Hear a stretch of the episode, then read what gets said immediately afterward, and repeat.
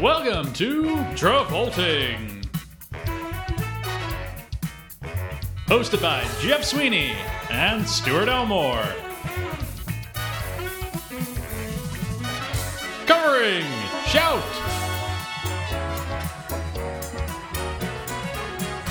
Enjoy the episode!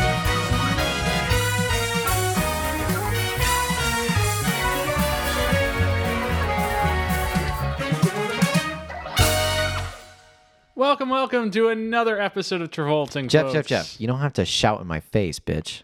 We're coming in with the hot heat already. Jesus. Um, Well, yeah. I, I already come in hot because This is an episode where we have to shout. Oh my We're god. covering shout. So we'll be shouting. We're covering shouts. So the whole time we're shouting. Can you if you're gonna talk No, I'm not- I'm not actually gonna This do is not gonna be the bit. No. The bit's not gonna be shouting. At random times, I'll have to. You know our audience probably just left already. Yeah, we've literally lost everyone. come back, please. Um, so we're just going to spend, because you folks have already stopped listening, we're just going to spend the rest of the episode talking about the Kung Fu Panda trilogy. Um, I'm a really big fan of Jack Black's performance. Listen, uh, Angelina Jolie is Tigress though. yes. Can Though, we talk? Though. Can, can Though. we, can we talk? Can we talk about Angelina Jolie as Tigress? Yes, we can. But you know, we we aren't here to actually talk about Kung Fu Panda nor Angelina Jolie, but we do want to thank you folks for listening to Angel Eyes of an Angel. Eyes of an Angel last week, our most recent. That was terrible. I'm That sorry. was really bad. our most recent episode, Eyes of an Angel. Roll Thank you back folks for the tape. listening. Hope you enjoyed it. Uh, this week, we're not covering Eyes of an Angel. We're not covering Kung Fu Panda. Uh, we're not covering Ant Man and the Wasp, nor Aquaman, nor any other movie. Any This- of those good movies you would have wanted us you would have wanted us to cover. Don't know why I picked those movies. But this week we are covering Shout. Shout. Yes, as we said in the intro, this week we are shouting to the heavens. Do you think there he has a movie called like Whispers or Whispers of the Damned? Or, you better make a sequel to this called Whisper. Do you think this warrants? I don't think this warrants a sequel. I mean, the box office totals have uh, uh, certainly ended its chances of a sequel. Yeah, right. Um, this did not make any money, did it? It did not. We're, we'll get to that at the end of this episode. Yeah. So shout. Yeah, to me, 1991. Yes. Um, coming out, you know, Travolta has been trying to get back into you know serious acting around this point. This is coming from Eyes of an Angel, which is nigh nigh on impossible to find. Yes, which we found and watched. We found and watched for you, for you, the audience. Yes, We watched it on my VCR player. a good episode. yeah. But a good um, episode indeed. this movie's pretty accessible. Yeah. Um, it's on Amazon Prime. yeah, I think the- you can probably rent it at other places too. you know, uh, so Travolta's trying to get back into serious acting around this point. Yeah. Um, he's not considered A-list in Hollywood anymore. Right. So he's not getting the great offers. He's not getting the great roles. No. So he's basically at this point kind of just doing zeitgeisty stuff. Just m- he's playing like movies that are just other movies but cheaper. Directorial debut shit. yeah, kind of that, but like um, Eyes of an Angel and Chains of Gold both felt like they were aping the style of movies at the time, but for a lesser budget. Yeah. Like Chains of Gold felt like an early '90s action movie, but without any action. Right. Uh, Eyes of an Angel kind of felt like some weird like mob slash dog movie riff. You know, early '90s. There's a lot of dog movies. Yeah. Scorsese was kind of having a renaissance with mob movies, so it makes sense he would do that. He would do those Tar- two- Tarantino popped off already, right? He didn't. Or he's River doing Dogs? Reservoir Dogs right around now. Rise right around now. Yeah. Um, but you know, this movie, I I would say it's like I wrote this as my review for the movie. Up, if Footloose met Dead Poet Society, but if Kevin Bacon straight up sucked and Robin Williams was a wanted murderer, And and and, that is this movie. I was just thinking of another comparison, Mr. Holland's Opus. I've not seen that. Uh, it's another music teacher teaches kids how to be Yeah. good with How through to music. be good. How to be good through music. So he's about a guy teaching people how to be good. Yep, how to be good. So, um, I'm very glad you said mentioned Dead Poet Society and Footloose because that's exactly what I wrote. This is if Dead Poet Society because Dead Poet Society takes place in like the twenty. I'm a huge fan of the movie. It takes place in the 20s, I want to say, or may- no, no, no, 50s. It takes place it? in the 50s because you think it's in the 20s because of the private s- the old architecture private school. They're all in suits, but then you realize they're in a private school. Yeah, it said that's 19, stuck in the past. Dead Poets Society said in 1959. So it, okay, this is set in 1955 in Texas. Yes. Whereas Dead Poets Society, I think, is like New England, northeastern region. I think. Mm. Um, instead of a private like boys' school, like a prestigious private boys' school, this is a death camp. yes, for, This for is young a men. concentration death camp. Sorry, Holocaust jokes aren't cool, but like this is a like a wo- what would you call it? a juvenile work camp? no, because They the- never explain it. so here's how it's explained in the movie: Okay. is he says some of these kids are juveniles, delinquents. Some of them are runaways.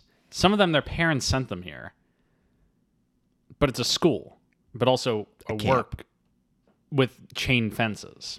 Yeah. So it's kind of like a boarding school slash juvie center. Yeah. Uh, it's like my understanding. They never really they, yeah, exactly what you just said is how they explain it, which Yes. is kind of vague. Yes, which leaves a lot to be desired of figuring out what Exactly. So Because there's a house for girls in the same town. but it's in the town. This Yes. is on the outskirts of the farm Yes. where the girls which they're chained behind Yeah. fences so it's too. there's a girls and a boys one here, even though the boys one's further out. yeah. So- Both have gated They're, areas and though. they're called houses for boys and girls. So it's like almost an orphanage slash like Kind of. Jew. I- It doesn't make sense. Never exactly explained. What Yeah, this and I know is. we're jumping ahead, but to go back to the Dead Poets Society uh, comparison, so yeah, prestigious northeastern English boarding school for boys. This is a Texas 1950s juvie orphanage boys school. Instead of teach, instead of a mysterious professor coming in and teaching poetry, which teaches the boys how to think for themselves and live, it is a music teacher who, spoiler alert, wanted for murder um, coming in and teaching the boys how to play rock, rock and, roll. but like more so like blues, teaches them how to shout. blues rock and roll, Yes. like that type of uh, fa- f- foundational era of rock and roll. And it makes sense that this role would appeal to Travolta. Uh, Yes. because Obviously, Dead Poet Society worked out really well for Robin Williams. yes, it Mo- was. I think it was one probably his first serious acting Yeah. career, but before he did Goodwill Hunting. movies of this. Well, I don't think it was his first. He did Good Viet, Good Morning Vietnam prior, I think. That's true, and that that did But, get him um, some accolades. Yeah, he he- he had been around doing some good stuff. Yeah. But um, this feels very much like Charles is like, I'm gonna get in on this on this thing that's going on on this teacher vibe. Yeah. role. Um, and doesn't really work out well for him. I, I don't think he's bad in this movie. I don't. He got a Razzie for worst supporting he? act. a Razzie nom. He got Okay. nominated for a Razzie for Really? worst supporting nom. I, I think Razzie's just like to Yeah. fuck on Travolta. He's fine in this movie. He's fine in this movie. I would even think he might be good in. The, he might be the only good performance in this movie. I think he is the best performer in this movie by by Yeah. by. f- The only one I can see actually doing actually kind of well is Gwyneth Paltrow. and her this is first appearance. first cinematic debut. Um, and then there's uh, Jamie Walters who's playing Jesse. sucks. He sucks. awful. He's horrible. Heather Uh, Graham is in this. yes, the Grammus. What happened to Heather Graham? Um, she hasn't been around for a little bit. I think. What uh, happened? I don't think anything happened except she- for the Hollywood, uh, you know, patriarchy. Oh yeah. That once a woman She- hits forty, she- yeah, she hit 40. That's sad. I think Heather Graham Yeah. was in some good stuff. her, she was recently in Norm of the North. Oh, Well, Heather Graham, Ah. if you'd like to appear on a John Travolta podcast episode, we'd be happy to have you and talk through your uh, yes. trepidations and trials working Well, on this movie. Because she's coming right off of early successes, uh, her early movies, and then also Twin Peaks right around this time. Can we also talk about how this has a lot of, you know, when I first saw that we're going back to Texas, Yeah, a lot of urban cowboy vibes. we got some urban cowboy vibes. He's an ur- here. he's an urban cowboy in this He is an movie. urban cowboy. We also got some urban cowboy vibes in terms of the lessons you're supposed to learn. Like maybe uh, don't make bets if you can sleep with the Yes. warden's daughter, making bets about rape. making bets about rape. That's about it. That's it. Yep. Yeah, And this is uh, 1991. Urban Cowboy was we're, 1970. we're making such progress. Yeah, it was like over 12 years in the future, and we're we're back to rape jokes. Yep, Yay! very cool. Very cool. Uh, yeah. We we already got into this uh, before, but is there any pretense or any? I mean, you've already filled in a lot of the gaps of his career, so I don't know. Yeah, I, I feel like I pretty much like summarized where we're at. He's Yeah. trying to get back into it. This probably understands why it's an appealing role. Yes. it's his first supporting performance we've actually seen since, um, I think Devil's Rain. Uh, Carrie? Carrie, Carrie. Because I don't think I don't think we've had any Really? supporting Travoltas. I mean, he's He's- he, he would definitely be considered the lead of Look Who's Talking next Yeah, to he's ar- um, he's Kurt- arguably a lead in this movie, but he gets and I was billing. gonna say he is kind of like the Jesse's the lead. basement's the which dumb sucks. waiter Um, I'd say he's co-leads in that. co-lead. Um, Devil's Reign and Carrie. He is I'm looking through all my uh, notes. supporting Boy in Plastic Bubble, Saturday Night Fever, Grease, Moment by Yeah, Moment. yeah. I would. I he is kind of like, but I would also say it's like a shared lead.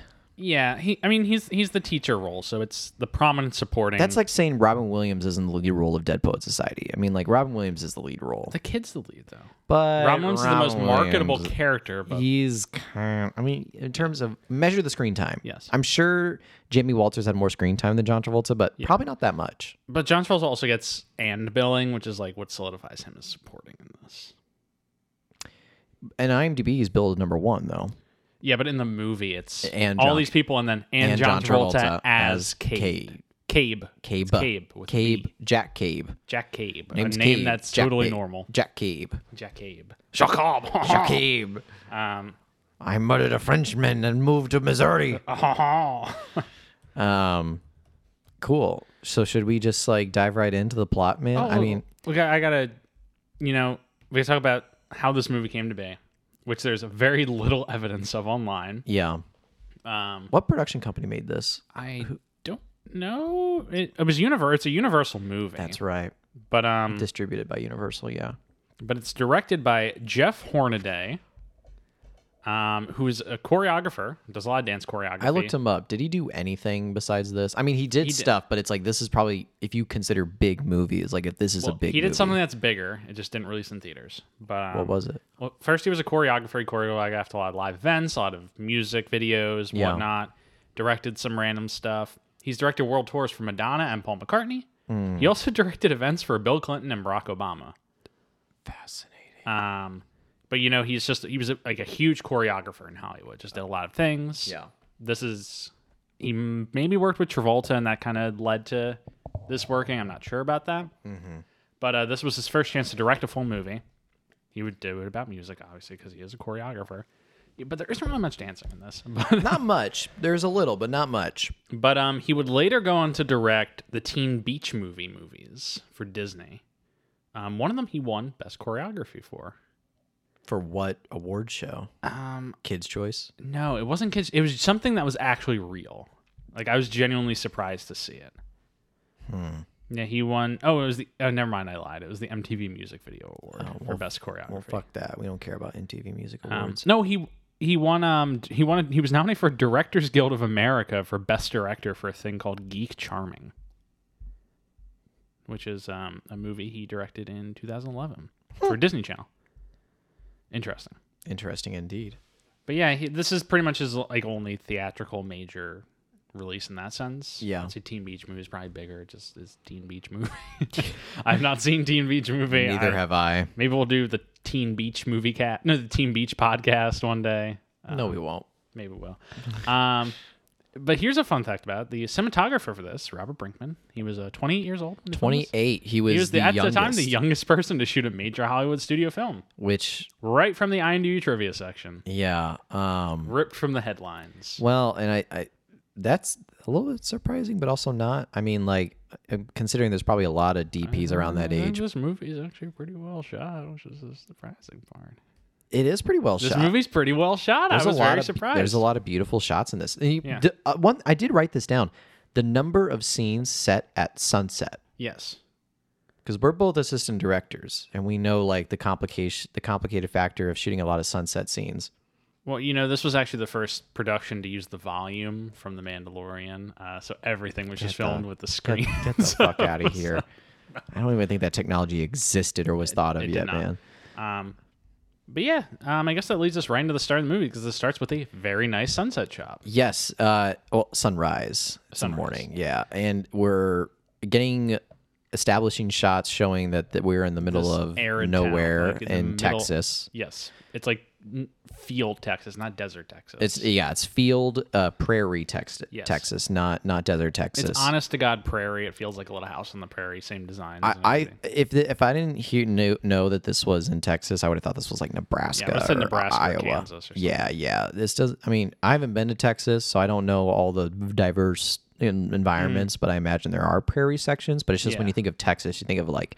a skull on the side of a dirt road in the desert, like you know, like that's kind of what I get when I think of Texas. But yeah, it's probably North Texas, which I would assume is more prairie. Like do you want to go on a road trip to Texas, Jeff? maybe one day. Let's let's do it tomorrow. Okay. Austin, here we come. Here we come. um, No.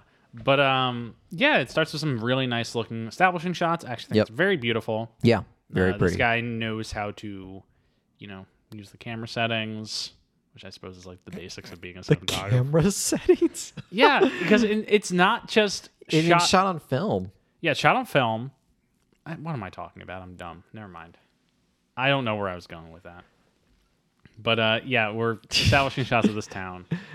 Uh, Um, and then you wait, just it start was hearing- shot in California though. Yeah, very Universal. funny. extremely funny. but you start hearing uh, the bells, Yeah, the church bells. and you hear someone yelling, "Get up!" Get up, Is it get, get up? up. Is that what he's yelling? Well, Is that what he's shouting? Wake, wake up! Wake or Get up, up! get up. Yeah, yeah. And you're like, "What in tarnation?" And all these people in town are walking down. They're like, "What is going on over at the church?" Well, the first thing I thought was like, is this how they normally get up? And then Yeah. you see people like opening their windows and looking outside, confused. It's a very small town, like Yes. one block. yes, And that's the town. I don't even think there's a stoplight. it's it, it. Certainly looks like a backlot studio. yes, Bill. hundred Um, percent. it's like one block with a curved road, so you can't see past. uh, the Exactly. end. They don't face any other opposite directions. Yes. So, um, yeah, I wrote down Jamie Walters ringing bell being a hooligan. Yes, it's this hooligan Jesse on top of the church ringing the bell. What a great character intro. intro. And then And the uh, police show up and they're like, "Get down!" He's the- like, "Make me!" and then he throws beer bottles at the police. yeah, and, then, they run into the church. and then they we arrest cut, him. We cut to him in the back of a police car going down the road. Title sequence. Yeah. Shout. Shout, Why is this movie called Shout? because he shouts. But this, is there- this movie's about rocks? I guess it's like you know, you make me wanna shout. That's even though that song does not appear in this movie. I am very confused. Like, why wasn't it called? I- There's so many other titles this could have like made more sense. It's it's all about shouting. What what there was like a IMDb. There's a fantastic uh uh like tagline to it where it's like two souls one voice or something like that. Hold on, let me see. Two hearts one beat. Yes. I'm looking. I'm showing Jeff the poster now. Oh yeah, I can see it right here. two with Heather hearts. Graham and uh, Jesse kissing as they dance within the silhouette of John Travolta. Yes, uh, two hearts one beat. Yes, ex- very weird poster. Yeah. I mean, that's the thing too is like this is very much at least I don't know how this was marketed and I watched a trailer for it, but at least in the poster alone it seems very rom-commy, but when you watch the movie, like the rom-com's definitely on the Yeah, there's, side. there's really not that much romance going on here. Not it's, It's much. present, it is there. um, but there's a lot more random business going on. That's and that's like 90% of the movie is random business Yes. Mm-hmm. and then the 10% is the romance. But yeah, but they get they get back to the boys. The He's cops- also not cu- cuffed in the car yeah, he's not cuffed, and he threw beer bottles at and them. he's being a hooligan. Yeah. and they get him to uh, they get him back to the boys' home, the, boys' Benedict home. boys' home. yeah. Um, and Mr. Benedict comes out and he offers, you know, Jesse punishment. He's like, "You'll have a night in the stockade or whatever the hell he says." So And the kid says, "Make it two, and you got a deal." Uh, yeah, he's a hooligan. But to back up real quick, um, I didn't know going into this that it was set in Texas in 1955. What gave it away was there's like panning shots of the town as he's ringing the bell, and in one shot you can see a drinking fountain that says "whites only," and I was like, "Oh, wait a second, when was this taking place?" And then I googled it. It's like 1955 Texas. Yeah. I'm like, "Oh, okay, racism, segregation, and Something that this movie it does- decides, "Hey, what if we just didn't?" That I, is- it doesn't really yeah there's there's no i mean it it it states that it's there yes, th- but this doesn't do anything with it this movie is about John Travolta saving uh, rock and roll and blues. And does that remind you of any contemporary musical film that came Nope, out recently, not Jeff? at all. Not a single movie. Not a single John one. Travolta saves rock and roll, and he tells them, "Hey, those blacks had a good idea," and that is almost verbatim what he says at the end of this movie. Yep. Great. Yeah. Very happy. We're going to talk about the bar scene, which I'm also kind of like Yes. Uh-huh. uh, maybe a little sh- shudder a little bit. Yes. So yeah, uh, racism, segregation, that's all here in this movie. Yes. Um, and But so off to the side because off we to have the to, we have side. to deal with the white people. we have who to deal are- with the white who are people. being oppressed for liking rock and roll. there are no leaders supporting black actors in this Yes. movie. It's all white people. Yes. So brought to you by a podcast full of white Yeah. dudes. At the end, I'll, we'll get to the end. We'll get to the end. Yeah. But uh, So- you know, they're they're at the the boys' home. Yeah, I wrote down that he- Jamie is the or Jesse is the James Dean rebel type. Yeah, they're doing everything to make him. He looks like James Dean. They did his hair like James Dean. He's dressed Yeah. like James Dean. Yeah. Uh, he does not have any of the charisma No, he does not. um, ability of James Dean. You're telling me about Lisa. That's Marlon Brando. What the hell are you talking about? No, that's James Oh. Dean. Am, am I? That's I'm, James. th- I'm thinking of Stella. I'm thinking of Stella.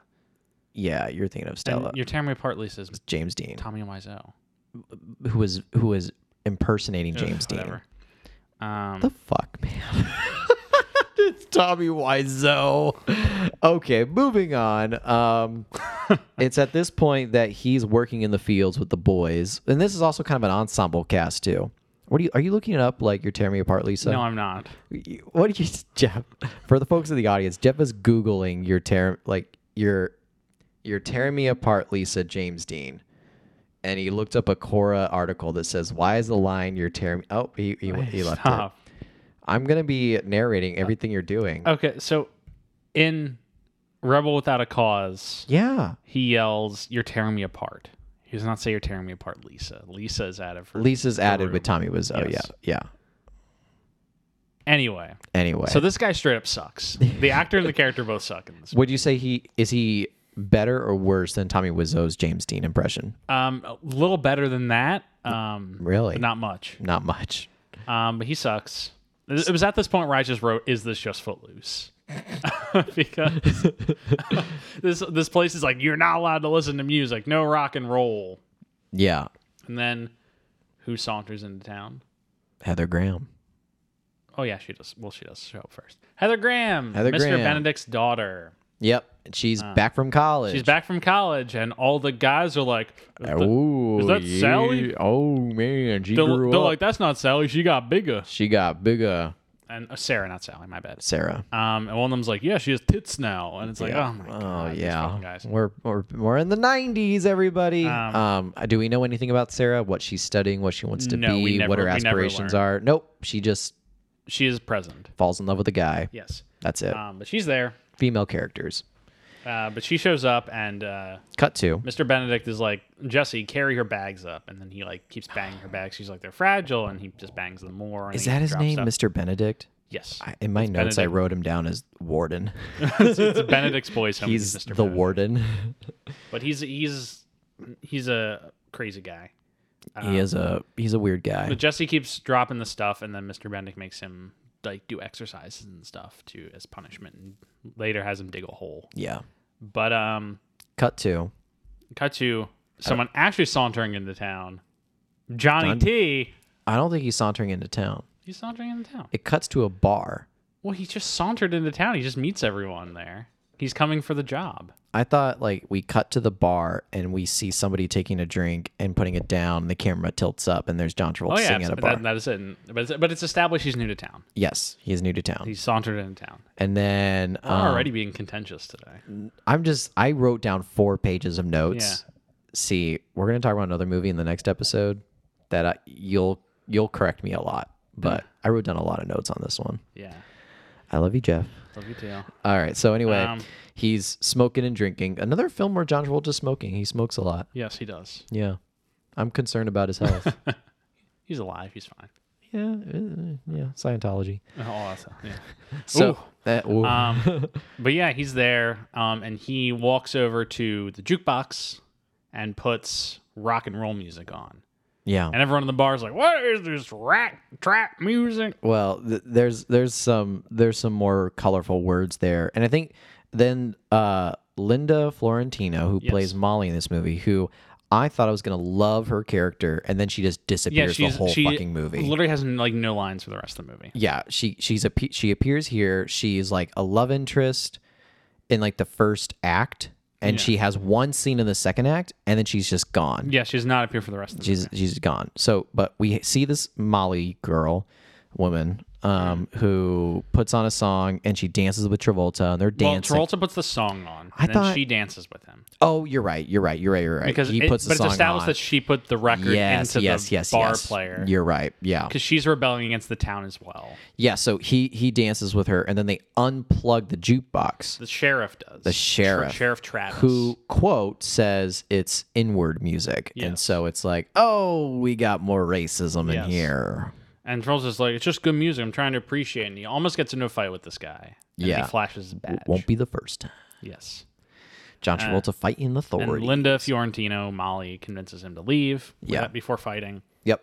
Uh, Charles like, I'm here for a job and all that. And she's like, Hey, come to this bar I work at. Yeah. We play this kind of music. Yeah. And he's like, How'd that music get in the jukebox? And she's like, I put it there. Yeah.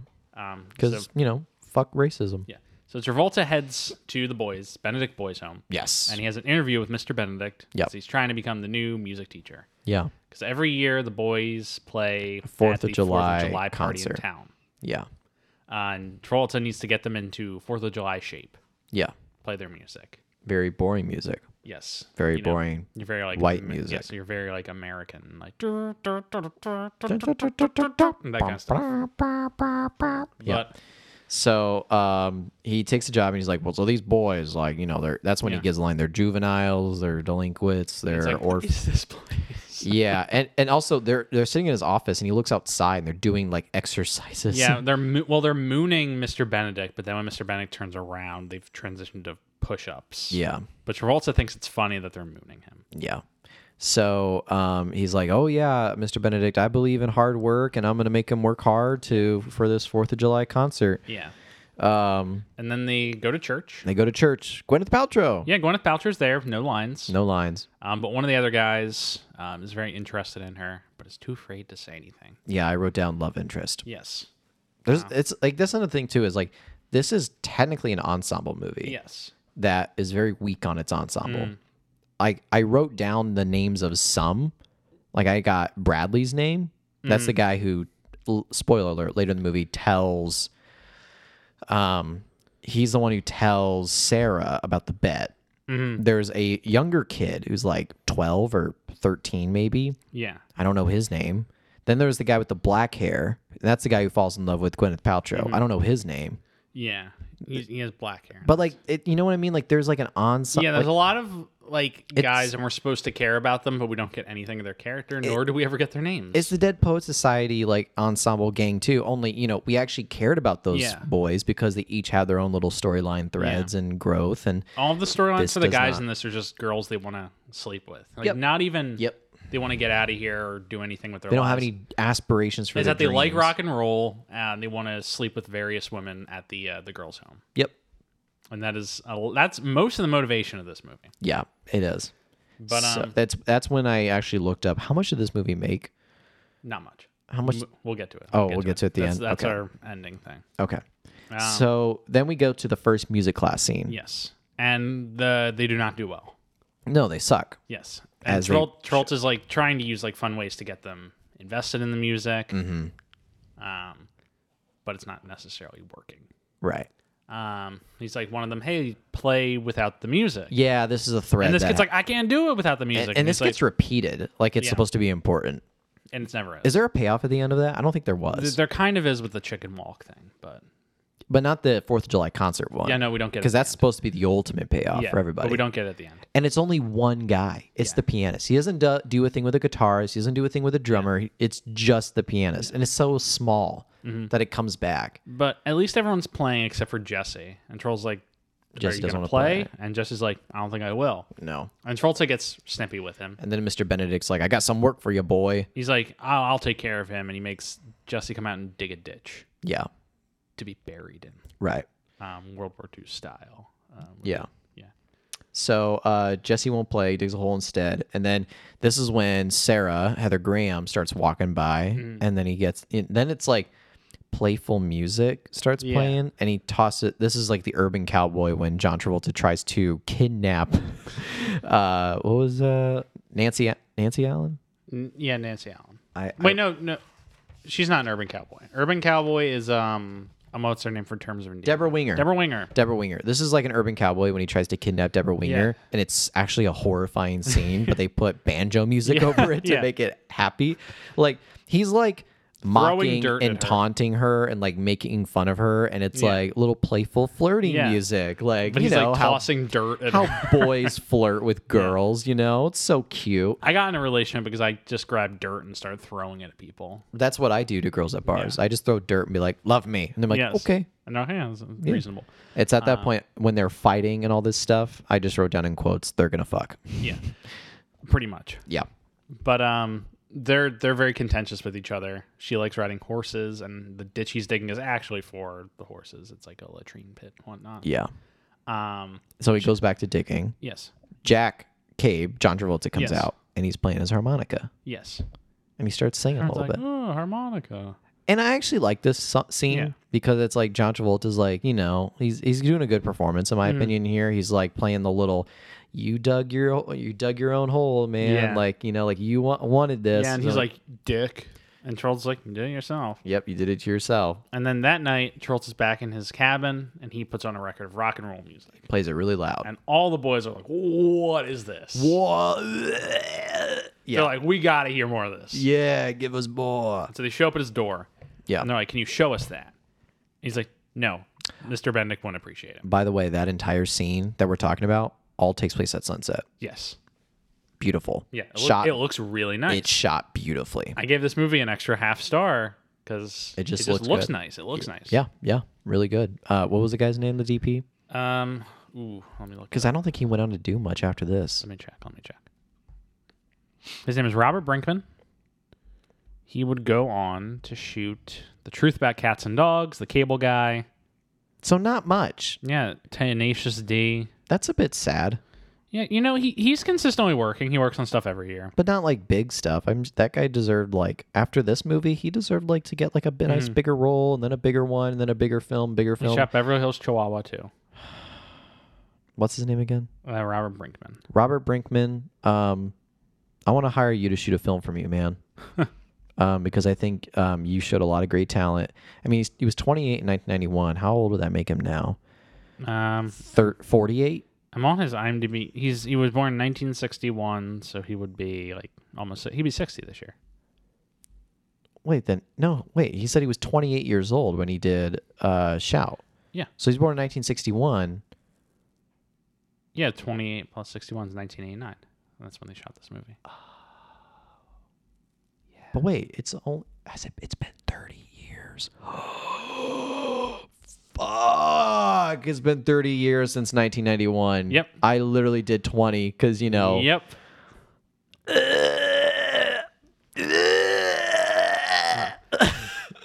Yes. But anyway, I've dirtied 30 in four years. you're like Stuart. Oh my god. Oh my god. Stuart is aging like the guy at the end of Indiana Jones and the Last Crusade right I- now. His I- hair is stretching. out. literally- His skin is caving in. Have you seen Santa Claus with Tim Allen? yes. When the beard grows back Yeah. after he shaves it, that's what's happening to me right now. yeah. But no, Stuart's still alive for now. He's 60 years old. God damn. He's almost alive. He's still alive for now. For now, Um, now. Jesus fuck, man. what do you know? So anyway, that entire scene where John Travolta Yeah. plays music, all in sunset, Yes. shot beautifully. But he makes a deal with the kids. Yeah. when they come to his cabin thing. Mm-hmm. It's that he will, if they work hard on the Fourth of July Fourth of music, July stuff. he will show them some rock and roll stuff. Yeah. The next day, we're in the class. Kids are doing better. Oh, we know they sound worse. They sound worse. Yeah, they are worse. That's it. Yeah. Because they're really interested in the rock and roll. And he's like, "No, I told you we made a deal."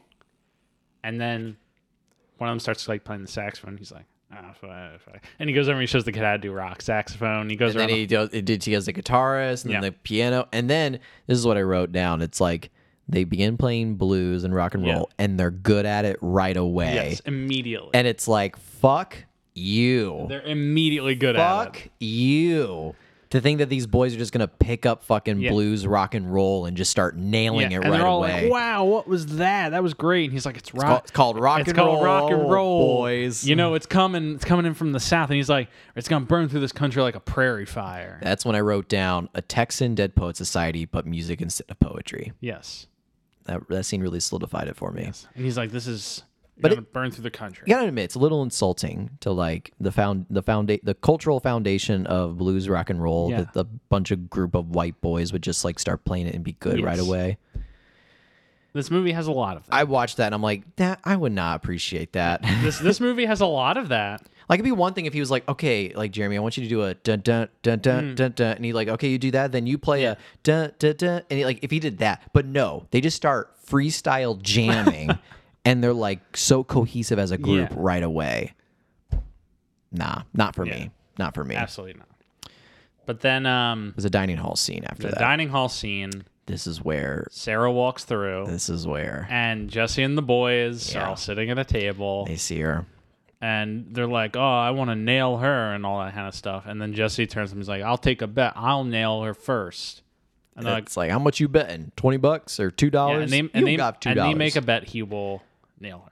And then there's one guy, Bradley, Yeah, who's like, my maybe boy. this is a bad idea. He's like, hey guys, I don't think you should He make achieves bets on like the raping baseline women. level of common decency. Yes, just be like, hmm, maybe we shouldn't take bets on raping. it's like, yeah, I- guys, I don't think we should be doing. It's like you're a chicken. Blah, blah, blah, Yeah, blah, they start blah. doing, and they start fucking They making make fun of him. Fun of him, and it's just like, uh, The kids in this are awful. yeah, they're pretty bad. Mm. So then he, they're in the stable, I think, or yeah, in the farm stable. Yeah, Cuts to that next after this, and then she's walking by with her horse, and then Jesse Mm-hmm. all the like all the guys do like the Disney Channel thing where they're like lean out from behind a wall with their heads stacked on top of each other. Yeah, and Jesse gives him a look like, "Hey, Yeah. watch this." Yeah. Walks over to her, be like, "Hey, Jesse or Sarah, I just wanted to apologize for earlier." And then as he's talking, he steps into horse shit. Yeah. which I thought was pretty poetic because everything he's saying to her is Yeah. horse shit. Um, and then she looks at him and she's like, "Oops," and then just walks Yeah. by, She's not interested, rightfully so. not interested. Um, but he's like, I'm gonna do it. I'm gonna do it. So then it's back at the house at night. Yes. He walks in. Like, first off, can we just talk about Mr. Benedict's apparently uh, open door policy in his house? Yeah, everyone because just Jesse walks just walks in, no issues. So uh, she's in his office typing something, a letter to him, I think. Mm-hmm. Yeah. And he like walks in. He's like, "You're not supposed to be here." And he's like, "Oh, do you want me to leave?" It's like you can do whatever you want. Mm-hmm.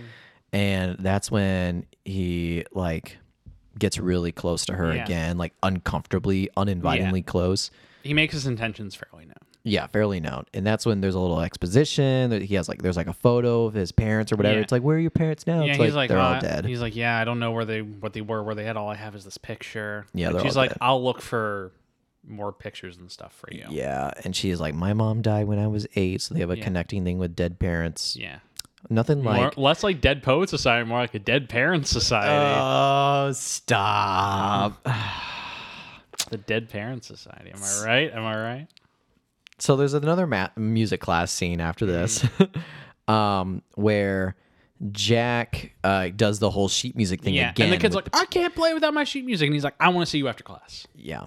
So this is reflective of the Todd Anderson scene in Dead Poet Society when he tries to read poetry, but it's really bad, and Yeah. the boys make fun of him. So he says, "Close your eyes," and he spins them in Yeah. circles, and he starts m- going off on like Yeah. other like random things, and he makes up poetry on the spot. And then Ron Yeah. Mm. Williams is like, "Remember this beautiful scene in Dead Poet Society, right?" Yeah. And so How was that translated the, in this the movie? bastardization of that scene happens. Where Travolta, Travolta takes this kid out into the field. And he says, "I want you to And then walk." he, he puts him down a little yard He says, uh, "I want you to go from there to me without walking He's or like, running." you can't run or walk. You have to, wa- but you have to get like ten feet across to me. And he's like, And the "How kid's like, much how do I do it? And Charles like, figure it out.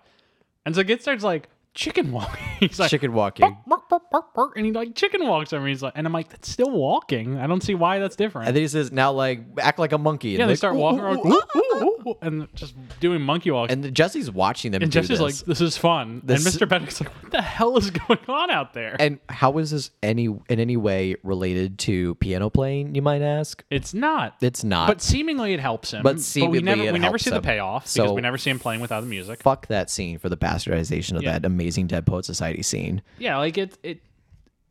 I, I just wrote Travolta doing the chicken. LOL. Yeah. Like if the scene had a point, if it had paid off later, maybe there could have been like it wasn't necessarily an awful scene in concept, just it doesn't have any point. It's just watching them do that. So, um, Yeah, next they're back in the cafeteria after this. oh, wait a second. There's a, a bit where he's teaching them blues music in that music class. The warden like peers in, like Yeah. sees them. It's And he's not happy about He's it. not happy about it. And then the boys are like, we want to listen to more of that music. And so Jack tells him a story of a famous DJ. Where they're The like, what's Midnight a, Rider." what's a DJ? Yeah. and then the little boy's like, you don't know what a DJ is? Tell him, Jack. Like, oh, Yeah. you know what a DJ You fucking tell him. It's a disc he tells him it's a disc, Disc jockey. jockey. It's this guy named the Midnight Rider. Midnight Rider.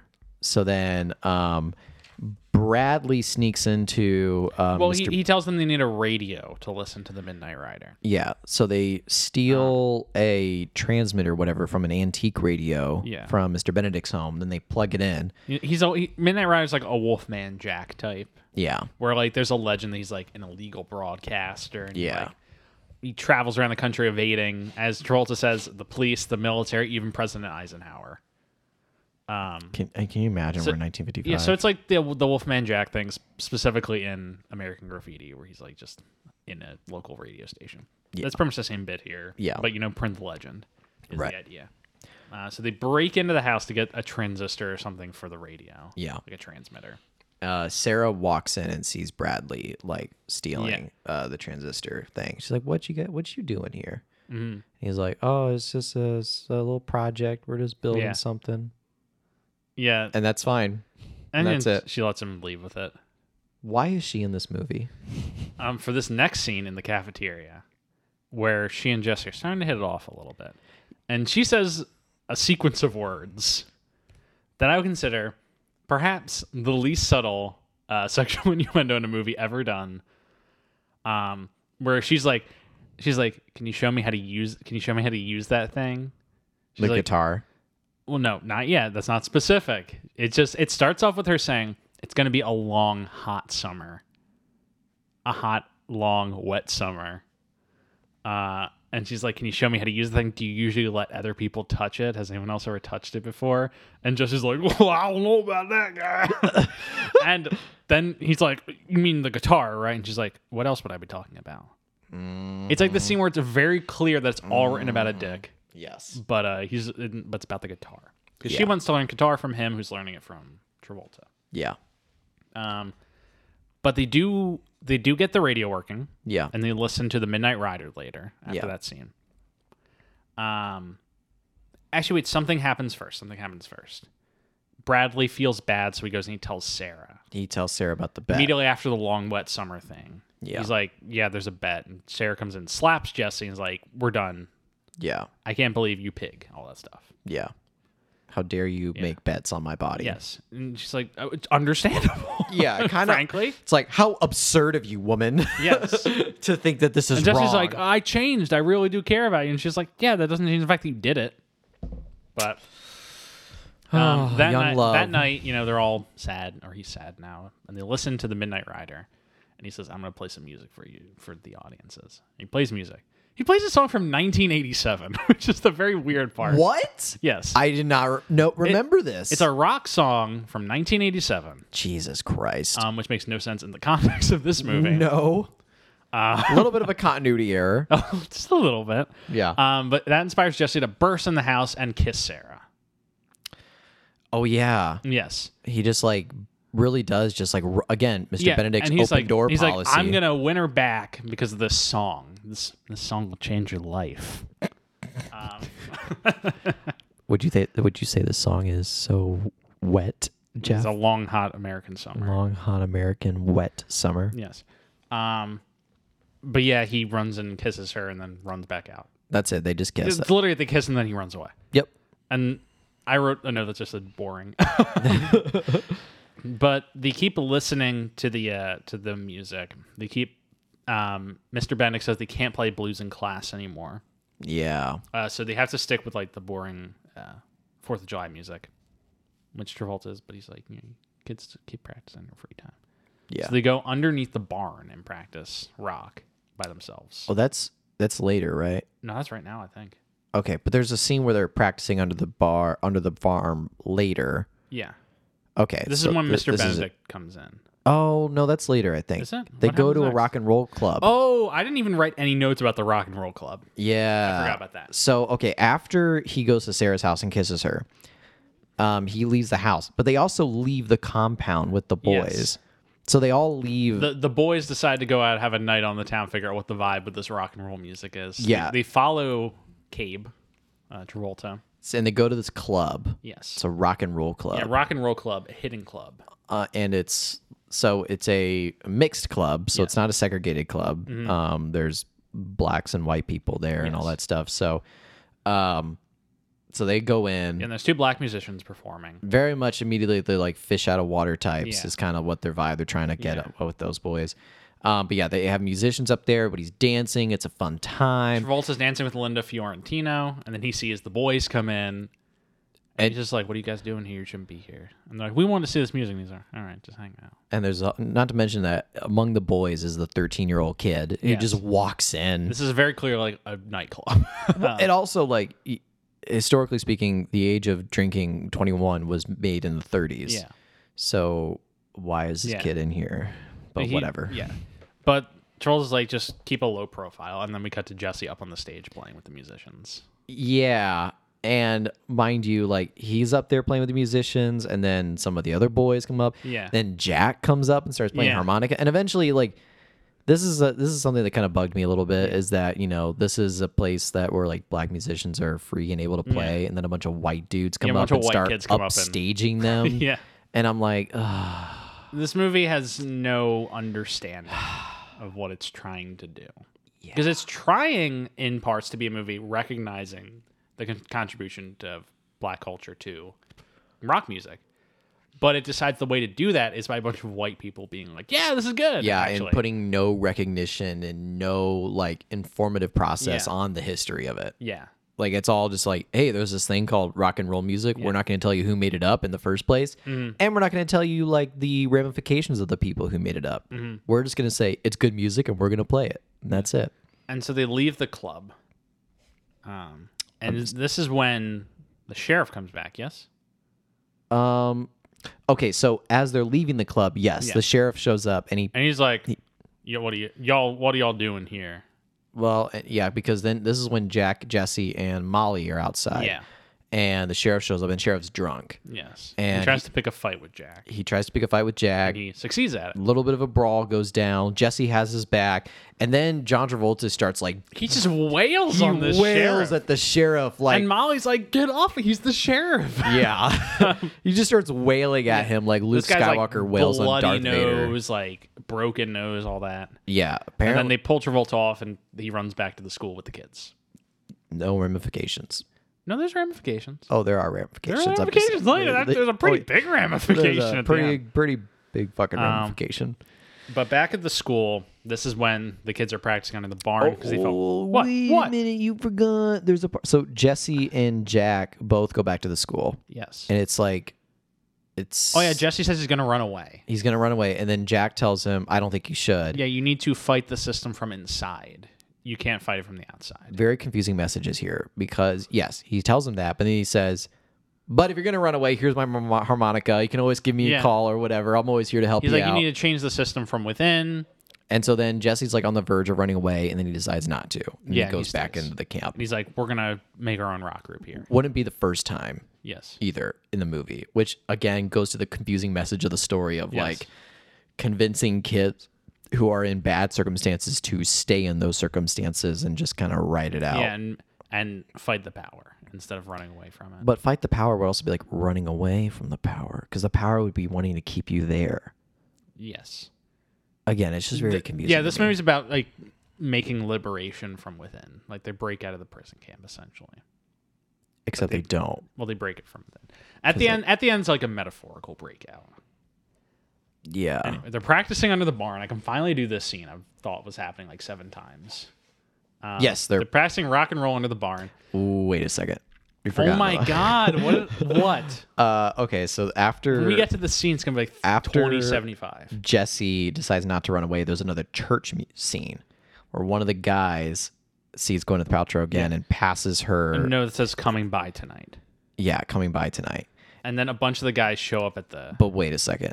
In the background, there's a pastor who's talking about the ra- the ramifications of the current cultural Yeah, and he's wave like, "This happening. rock and roll music. And at one point, I is-" wrote down, "It's foul black music." Yes, that's what he says. it's foul black music. like what? yeah, these, these fucking. the writers here are like, how could we make them known that it's a racist town?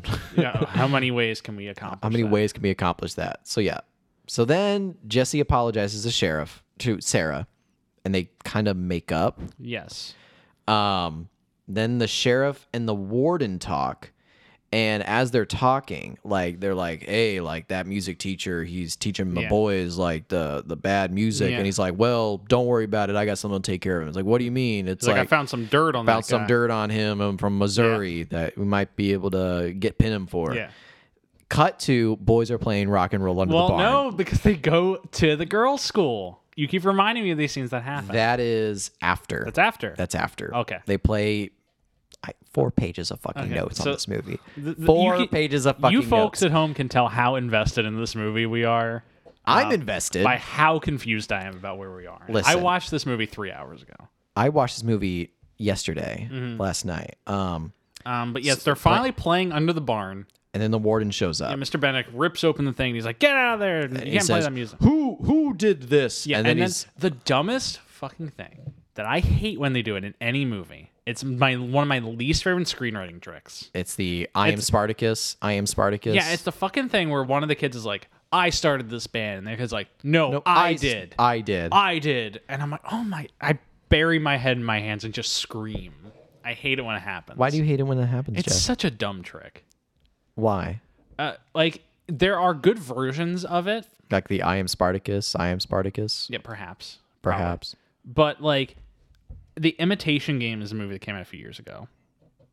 That uh, The one with Benedict Cumberbatch. one with right? Benedict, Benjamin Cumber Smishel. Uh, um, and that movie won best screenplay at the Oscars. And There's a fucking scene in it where they're all where they're like, if you fire him, you have to fire me too, and me. And then like a guy comes up from behind the machine, he's like, and me. I did as well, and, I'm, and they're like, and the guys, and the swelling music plays, and the guy's like, "I can't fire all you people. I'll you keep your job, Turing." And I'm like, "Oh my god!" They do it in this movie. It's so irritating. I hate it.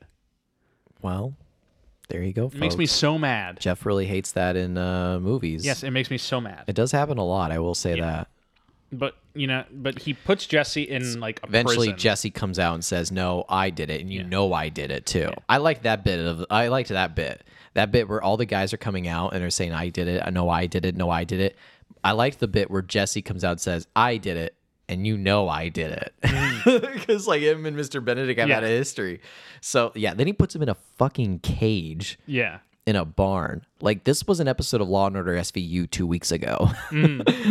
like boys' schools putting boys Mm. Yeah. in cages. like the fuck. uh, Ice T comes in. He's just like, "You tell me they putting boys, in cages?" It's like when somebody smokes yeah, too many Ice. cigarettes. you work for the sex crimes division. You're gonna have to get used to that. How's, how's John Mulaney doing? He's going through it right now. Um, He's going through it. He started performing again. I'm happy for him. Yeah, I hope I hope he comes through this. Mr. Mulaney, if you'd like to appear on a John Travolta podcast episode, hit us up at travoltingpod at gmail.com. Yes, you can even tweet at us. Yeah. at Rolting Pod. But um, So that once he's taken to the cage, that's when the boys sneak yeah, off all to the boys girls' sneak school. off to the girls' school, and they all dance through a fence. this is a fucking weird scene It's very str- very strange. because yeah they're they're all separated by this black gate Yes. and they're like should we dance and then they But, so they like stick their hands. what are they through- dancing to by the way Nothing. It's like de- it mu- it's dead silence. because there's music in the movie Yeah, there's non-diegetic music, yes but in the diegesis of the movie, there's no music. so what are they dancing to They're dancing to nothing. they're just moving their bodies yeah, they're, along they're the dancing gate. while a woman yells, "Hey, stop that!" from the upper window. yeah and then they're all running off but then who's the guy with the black hair what's his name What? I have no idea. the guy that falls in love with Gwyneth Paltrow No idea what his name. it's Gwyneth Paltrow I know her name it's Rebecca because she says it it's her one line is. Yes, in the our whole one ride. movie I'm Rebecca. I'm Rebecca. That's it. That's literally her only line. The Yeah. dude who falls in love with her, who has a little bit more screen time, I don't know what his fucking name is. Yeah. Mm. I'm just gonna call him Black Hair Kid. Black Hair Kid. Before he runs off, he like comes back and says, "I'm in love with you." Yeah. and he's like, "What's your name?" It's like Rebecca, and then he kisses her, Yeah. and then he They runs run away. off. So while that happens, uh, Sarah sneaks into Jesse's cage, Yes. and things get heated, and Yeah. they they he wins the bet. Yeah. They do the dirty. They do that. They do the nasty, Um, and uh, they fuck, Yes. folks. They have they have coitus. but you know what happens right after that? They mate. Yes. Well, you know what happens right after that? What happens after The that? cops show up oh, and they bust down John Travolta's door. And He's wh- not there. While this is happening, there is a quick uh, insert where like John Travolta is walking down the He's street. walking down the he street. sees the cops, and what does he do? He just kind of like turns around casually and walks the other. It's not Yeah. like it's not like he sees the cops and his face is like, "What's Yeah. going on here?" He's like, and then he "Oh." runs. No, he just sees the cops. and He's like, "Huh," and he turns around and meanders just- away. Hustles away. That's it. So yeah, Um, apparent. So it's it's at this point when we learn it. We learn Well, that Jack John Travolta is, is wanted, for, murder. murder. And everyone, and it's like, what the? hell? I was like, this is a bit of a stretch. And I'm thinking to It's a bit of a myself, move. I'm thinking to myself, like, there has to be a misunderstanding here. Like, so Jesse escapes, and he goes to the club because he assumes that's where John Travolta. he will be. escapes in Mr. Benedict's truck. Yes, and he steals- rams through the fence. And there's like this swelling music playing. And Mr. Brown's like, hey, stop that truck! and he bursts through the fence. bursts through the fence, And he goes to the club where he assumes Travolta will be, and he's correct. He's there. and nobody else is there in the club. It's just the I, two. Molly's of them. there as well. I think very briefly. There's at least one other person there, Um, Uh, cool. but uh, I didn't realize. See, again, Molly, I only saw she's in not a that character. bar scene, She's not a character. So. and is no longer in the film. Yeah. Literally, no longer in the film. But Travolta's like, "Oh, yeah.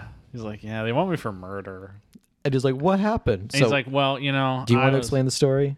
Uh, do you want to explain the story? Sure. So Jack tells Jesse that like he was in a band with his black, mu- friend. musician friend. Yeah. They were playing at a bunch of mixed clubs. Yeah. and they were really good. And then this owner of a uh, whites only club Mm. came up to said, "I like you guys. I want you to play for my club. Don't worry that it's whites only. I just care about the music." Yeah. So then w- John Travolta said, like, so my friend was a little nervous about it, but part of me really wanted to do it just to kind of like, you know, show them. Yeah. So he tells Jesse that they went to that bar and he said the moment they started playing was when trouble started happening. And so one guy came up and stabbed his friend. He said John Travolta said he tried to block the knife, but it And went the knife through went- his hand. And John Travolta does have a scar on his hand in this In- movie. he does have a scar on his hand. That's that was Yeah. foreshadowed throughout the entire film. And it goes through his hand into his buddy's stomach. Yeah. And his buddy is like shocked or whatever, and then he dies. This is not there's no flashback scenes by Yes, the way. this it's is just, just, explained. this is just told. and so Travolta kills the, the white guy. Yeah, he says I took a beer bottle and I just went to town Yeah. on him and then just, you know, And he fled. then killed his wife and his daughter. kill my wife. Kill me every fucking time. It killed me the last episode we did. God damn it, Jeff. you know, that is the secret genius of the fugitive. is that? No, no, no. Hear me out. Hear me out. Okay. We'll get back to this movie. It's not important. The, the secret genius of The Fugitive is that you cannot be mad at the cops in that movie for chasing after him because the evidence is iron proof that J- Harrison Ford did, in fact, kill his wife. Right. It's like she called the police and was like, Richard, he's trying to kill me. his cover story is that there was a one armed man in his house. and yet, And the police even say, We did our due deal. We interrogated every one armed man in the city. and none of them were there. that's what every one armed man would say. Kind of the secret genius of the fugitive is that Tommy Lee Jones, you're like, I understand why he's going after this guy. I'm not mad at him. The, the evidence is pretty pretty there. pretty substantial. yeah. Yeah. I love the fugitive. It's, but uh it's pretty good. but yeah, it turns out he didn't kill his wife. Richard Kimball was in fact being framed in something regarding Provasic. It was a drug that had not been tested. Uh, spoiler alert for 1993 is The Fugitive, an Andrew Davis picture. John Travolta is not in the fugitive. Is is- not in The Fugitive. Damn, so we can't unfortunately. cover it. So yeah, uh, John Travolta killed a white guy in Missouri. Yes, be- and now we are reframing this conversation from not that a, a black musician was killed in a whites only club, but that John Travolta forced, forced him into going, Yeah. uh, got his friend killed, Yep. and then took out his anger and killed a white guy. And now the tragedy is oh, John Travolta's been exiled Yeah. because he killed a white guy, and they'll never. And in the race, That's a, that's actually and- a line in the f- movie Yeah. too. He says, "You can come back from this." It's like, it's like we you can save yourself. It's like I killed a white guy in Missouri. There's no coming back from that. Yeah. like how about killing a black guy? Yeah. like the the tra- the tragedy of this is reframed to like oh poor John Travolta, Poor John Travolta. suffering suffering because of racism in this country. yep. It's like oh my god. Yeah. But Jesse Jesse convinces him, hey. He says, You told me you have to fight the system from within. I think you got to do the same, dude. and then Jack is just like, "It's different, man. So Very different." then the movie gets the final scene. so well he kicks jesse out jesse keeps wants to try to like help him but he says no you gotta go and so he kicks Yeah. him out and so then jesse goes back to the camp Yes. and he from across the f- fence he asks if he can come back Yeah, 'cause again he's so like, this I would want to be, play at the Fourth of July party. this would be like the second really the third but in terms of how the time mr benedict knows the second time he's run off Mm. and he's coming back again like again i get the the concept the metaphor of the story is like liberation from within but it's like just fucking leave the place Yes. just go somewhere else But he, he makes a, a plan. So they're at the Fourth of July party. and They're all in their nice suits. oh, and, they're playing this up sarah there. and jesse talk also as Yes. well They and make he, he wants to end things with her you know, and she's like, no, because for some reason she's now attracted to him. for whatever reason Ah, For whatever reason, he sucks. yeah and then it's the fourth of july concert Yes, it's the Fourth of July concert, um, and they're all up there in their nice suits and they're playing the you know Fourth of July music. And then what a twist! Just starts ramming on that guitar. well you forgot What? jack shows up Well, doesn't he show up after they start No. playing? Oh, well, Jack shows up and he's immediately arrested. I don't know what his plan is here. yeah so He doesn't make some triumphant thing. He just walks and is like, "Hey," and the cops arrest Well, him. so they're playing their usual stuff. Jack shows up, and everybody turns around. It's like, oh my god, it's Jack! Oh Yeah. my god, it's Jack! And Jack hands Jesse the harmonica, Yeah. and says, "I'll be back." yeah, and then he gets Arnold Schwarzenegger style, and then he's arrested. So, Yeah, and he's taken off his probably I will say, executed for murder. dear reader, he will not be back. Yes, he, he will, will be not. in prison for the rest of his life Yes. if not executed. Um, but as he's Because I don't know being- how he's gonna fight that. Like, even if it was like he killed a guy who killed a guy, it's still he not, still killed a guy. he still killed a guy, unless if Eisenhower or who's the president after Eisenhower, Kennedy. yeah, Kennedy, and then Unless he gets clemency, he's not getting out. yeah, So it's while he's being escorted away, oh yeah, they start they playing the start rock. playing rock and roll And it's like a stuff. Back to the Future style ending, where like Yeah. they're all up there on the stage and everyone's like dancing in the Everyone's crowd, getting jiggy with it. and everyone's like, "I guess we like rock and roll music now." And Sarah runs away from her dad. Yeah, and there's Makes it- like fireworks. Everyone's dancing. She and There's a bunch Jesse of fest- kiss in the middle. Yeah, It's a whole event. It's crazy. It actually looks pretty nice. It looks cool. yeah, Well shot and well staged, yeah, as you would expect from a choreographer um, to well stage a dance sequence. yeah. So it looks really nice. It's prob- Compare this. po- probably the best scene in the movie. compare this to the Staying Alive final show. what would you say? it doesn't look great. At the end of the Staying Alive, yeah. What? What? Well, I didn't understand any This of that. this is better staged than that. Then Staying Alive. Yeah. Even though Staying Alive, it's a Broadway professionally performance. Yes. Broadway performance. Yes. You would still say this is better. Yes. This lo- this has more fun to it. Interesting. Um, but then this this movie decides to you know make its final nod because you know it thinks it's such a progressive film. The camera shows over to like the four black residents of the town, and they're watching all all this like these white people go crazy, and they put their sunglasses on and start nodding their heads to the beat. Because this movie's like, see, the black people now understand. They like the white people th- playing their they music. understand that we like their music now, and it's really progressive and great. It's like, oh my god, this movie has such tone deafness. Yeah. It has no idea what it's trying to say, and th- what it thinks it's saying, it isn't. It's yeah. But then the movie ends. yeah, and the movie ends. That's the ending. that's the ending. John Travolta gets arrested. John Travolta gets arrested. I mean, it's kind of like you know, with Robin Williams getting escorted out of the Ron was didn't classroom. murder someone. Well, that's well, Yeah. th- metaphorically, he murdered somebody. Yeah. he he he he was the metaphorical cause of um that one student's death. Yeah, wh- who kills himself because he can't be an actor. I mean, his dad's the real cause, but like Robin Williams implanted the ideas in his head that he should chase after art. so he's thought of as the metaphorical killer of whatever that guy's name is. And so when he's being escorted out of the classroom and everybody's like, my cat's in my cap and sitting on the desk, that would be parallel to the students playing the rock and roll while he's Yeah. being escorted out. Yeah. But yeah, And that's the end of this movie. John Travolta got the electric chair.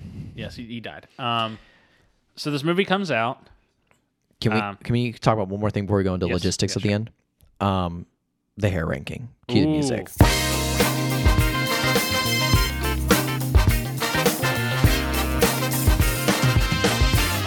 All right, welcome to the hair ranking, brought to you by the Troll Team Podcast. I'm your co-host Stuart Elmore. I'm Jeff Sweeney. I'm here to listen. I'm so I'm actually a fan of John's hair in this. Ooh, spicy. So look at this. Ooh, that's spicy. It's it's like it's it's adult hair let a little loose. Mm-hmm. It's adult hair let a little loose. Um, he's got a little stubble and some chest hair coming out of Oh. the neck. You see Are we that? including chest hair in the ring? Well, I just the overall package, I would say. So I believe perfect is number five, right? yes. Put it above perfect, Ooh. below Saturday Night Fever. Ooh. I actually like this adult hair Travolta. It is very well formed, well fitted. Um, it's like a nice. It's just a nice like combination of curves and poof and slickness that I I really appreciate it. Like, look at this. It's magic. Look at this. Look at that. it does look nice. it looks really nice. I agree. Really good. So yeah, I uh, I'm a, I'm a fan of John Travolta's hair in this, and that's partly why I wrote four pages on this movie. Just so because of the hair. that is that concludes the hair ranking for episode 18. Shout.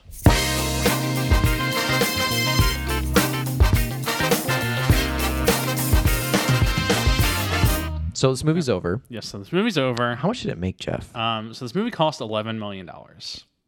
Whoa! I did not know that because Which I know how much it in made. modern times is a low budget. For 1991, it's like a mid-sized budget. Yeah, But still, this movie only makes three million five hundred thousand dollars.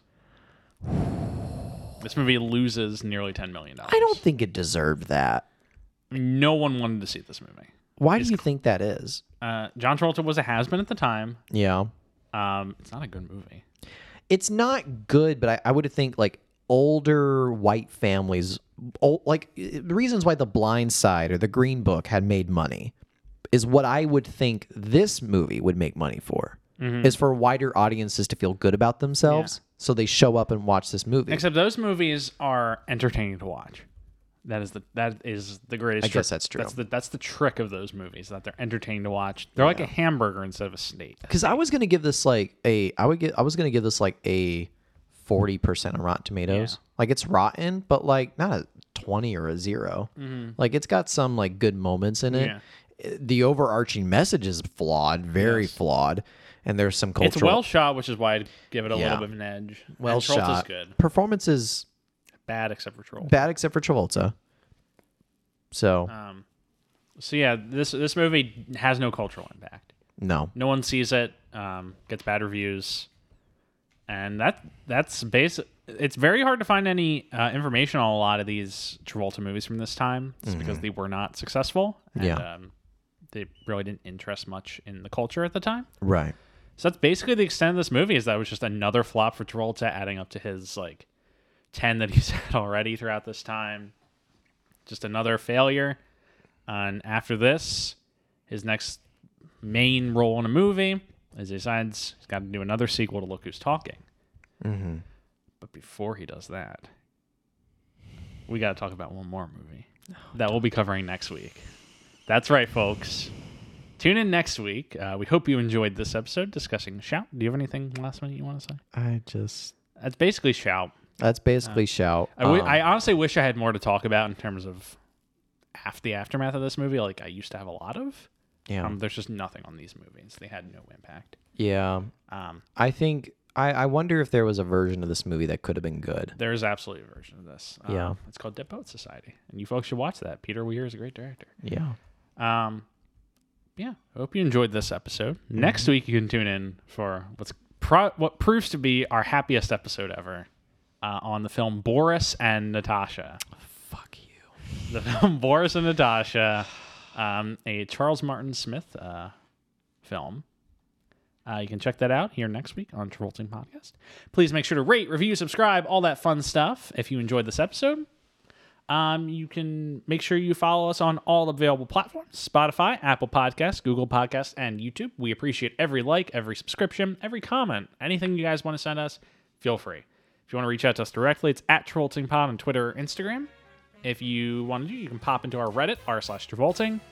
Email us travoltingpodcast at gmail.com. That is travoltingpodcast at gmail.com. The Twitter and Instagram are travoltingpod. The email is podcast. You can find me on Twitter at Jeff W. Sweeney. Find me on Instagram at Stuart Elmore 95. And as always, special thanks to Rebecca Johnson for our graphic design and Michael Van Bodigam Smith for the theme music that is now leading you guys out. Have a great day, everybody. Bye.